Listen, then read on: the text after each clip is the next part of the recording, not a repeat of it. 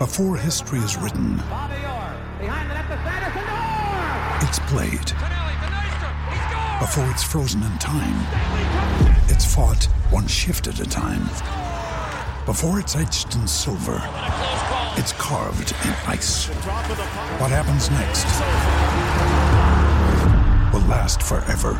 The Stanley Cup Final on ABC and ESPN Plus begins Saturday. La storia di oggi è quella della finale europea per eccellenza, la partita di calcio per club più importante della stagione. Perché tra oggi e domani si giocano gli ultimi fuochi della stagione europea. Ad esempio c'è lo spareggio per rimanere in Serie A tra Spezia e la Sverona domenica sera. E in contemporanea la finale del ritorno dei playoff di promozione della Serie B tra Bari e Cagliari. Tra l'altro c'è la finale del Mondiale Under 20 con l'Italia che gioca contro l'Uruguay subito dopo ma niente è paragonabile per magnitudine a quanto succederà stasera ad Istanbul. Se tifi Inter, o tifi per le italiane che giocano in Europa in generale, o tifi contro e quindi la guardi per gufare, se segui il calcio non rimarrai indifferente a come andrà la partita di oggi.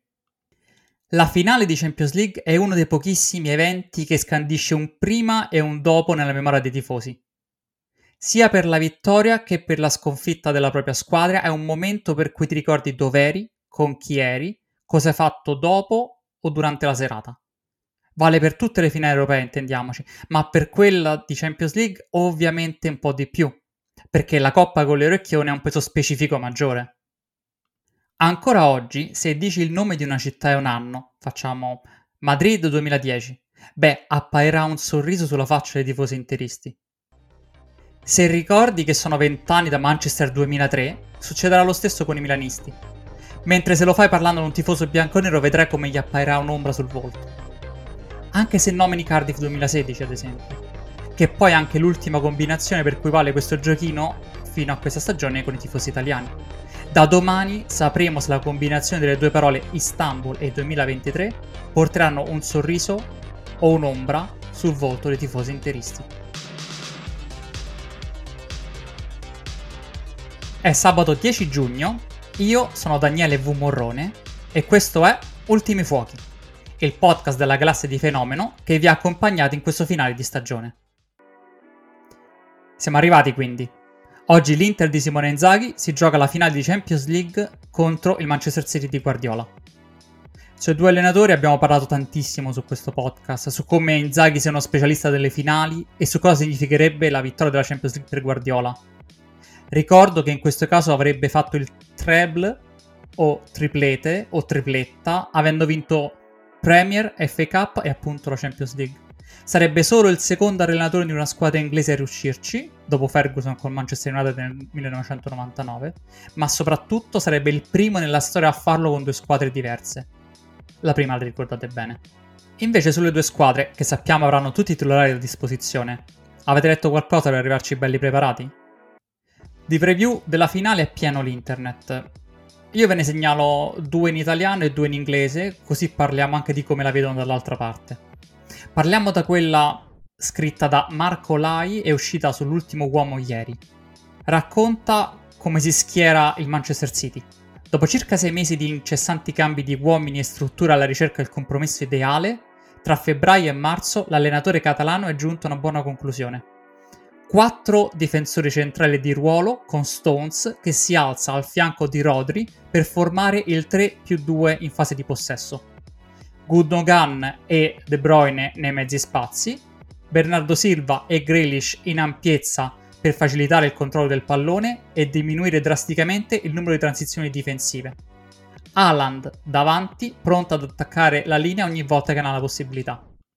E sull'Inter scrive che Inzaghi probabilmente dovrà scegliere se difendere uomo su uomo. L'Inter potrebbe proporre questa soluzione alzando Barella sulla linea degli attaccanti per uscire sul braccetto sinistro con Brozovic che affianca Cialanoglu per pressare i due mediani. Forti del fatto che la linea a 5 permetterebbe a Bastone e Darmian di rompere la linea difensiva senza troppi patemi. Oppure potrebbe provare invece un approccio diverso, tenendo a uomo quattro centrocampisti, e costruendo invece dietro una gabbia attorno ad Haaland. Dice, grazie alla posizione di Brozovic davanti alla linea difensiva che permetterebbe di schermare la soluzione diretta sul centravanti norvegese. A proposito delle strategie dell'Inter per battere il Manchester City, segnalo anche il pezzo di Antonio Gagliardi uscito oggi sulla Gazzetta. Scrive: Credo che sia molto difficile pressare alti il City. Bisognerebbe aggredire uomo contro uomo, ma l'Inter non è abituata a questa tipologia di pressing. Provarci in una finale di Champions potrebbe essere troppo rischioso. Inoltre, le caratteristiche di alcuni interisti mal si sposano con questa strategia anche perché il City è la squadra più forte al mondo a costruire, attirare la pressione avversaria e farti male negli spazi. Scrive allora. Dunque la strategia migliore potrebbe essere abbassarsi e concedere il palleggio al City. Continuando. L'Inter potrebbe scegliere di difendere con questi 8 giocatori e lasciare i due attaccanti più alti in fase difensiva, quasi scollegati dal resto della squadra. Insomma, un 5-3 più 2 lasciando Lautaro e Geco più alti. Inzaghi costringerebbe il City a rimanere dietro con due o più probabilmente tre difensori. Un dettaglio che impedirebbe a Guardiola di attaccare a pieno organico e allungherebbe il City, che invece vuole essere sempre molto corto per riaggredire ed evitare contropiedi. Anche in Inghilterra in realtà il tema fondamentale è come potrebbe l'Inter affrontare la partita, anche perché già sappiamo come lo farà il City. Sul Guardian c'è Jonathan Wilson che scrive Affrontare una coppia d'attacco non è un problema sconosciuto per il Manchester City, ma un problema poco comune. Dice, i moderni difensori centrali affrontano una coppia d'attacco solo raramente. Contro un solo attaccante, un difensore centrale può marcare e un altro può abbassarsi per coprire. Quando entrambi devono marcare, la sfida è diversa. A livello pratico, giocare contro due attaccanti rende più rischioso per John Stones passare dal ruolo di difensore centrale a quello di centrocampista. Fa notare Jonathan Wilson che nelle ultime 8 partite giocate in stagione del City contro una coppia d'attacco formata da due giocatori, solo in una Stones si è sentito libero di avanzare a centrocampo. A proposito, per quel che conta, delle 8 partite il City ne ha vinte 5, pareggiata una e perse 2 Dicevamo quindi che in Inghilterra sono preoccupati da come l'Inter eh, con la propria coppia d'attacco andrà a far male al Manchester City. Ma una finale non è ovviamente solo la tattica, sono anche e soprattutto i giocatori in campo. Sempre sul Guardian c'è Nicky Bandini che ha segnalato, secondo lei, i 5 giocatori chiave dell'Inter. Sono nell'ordine Lautaro, Cialanoglu, Barella, Acerbi e Di Marco. Per la giornalista inglese, le fortune dell'Inter passeranno attraverso una buona prestazione di tutti questi giocatori. Che poi, in modo diverso, sono gli stessi che hanno accompagnato tutto il grande percorso in Champions League della squadra. Dal Barcellona ai gironi fino all'eliminatoria contro le portoghesi e poi ovviamente la semifinale. Per la UEFA, i due volti da copertina sono quelli di Haaland e quello di Lautaro. D'altra parte sono anche quelli da cui ci si aspetta il gol stasera. Come sappiamo, Lautaro è nella miglior forma della carriera ed è da un passo dal vincere nella stessa stagione Mondiale e Champions League, una roba che hanno fatto in pochissimi nella storia del calcio.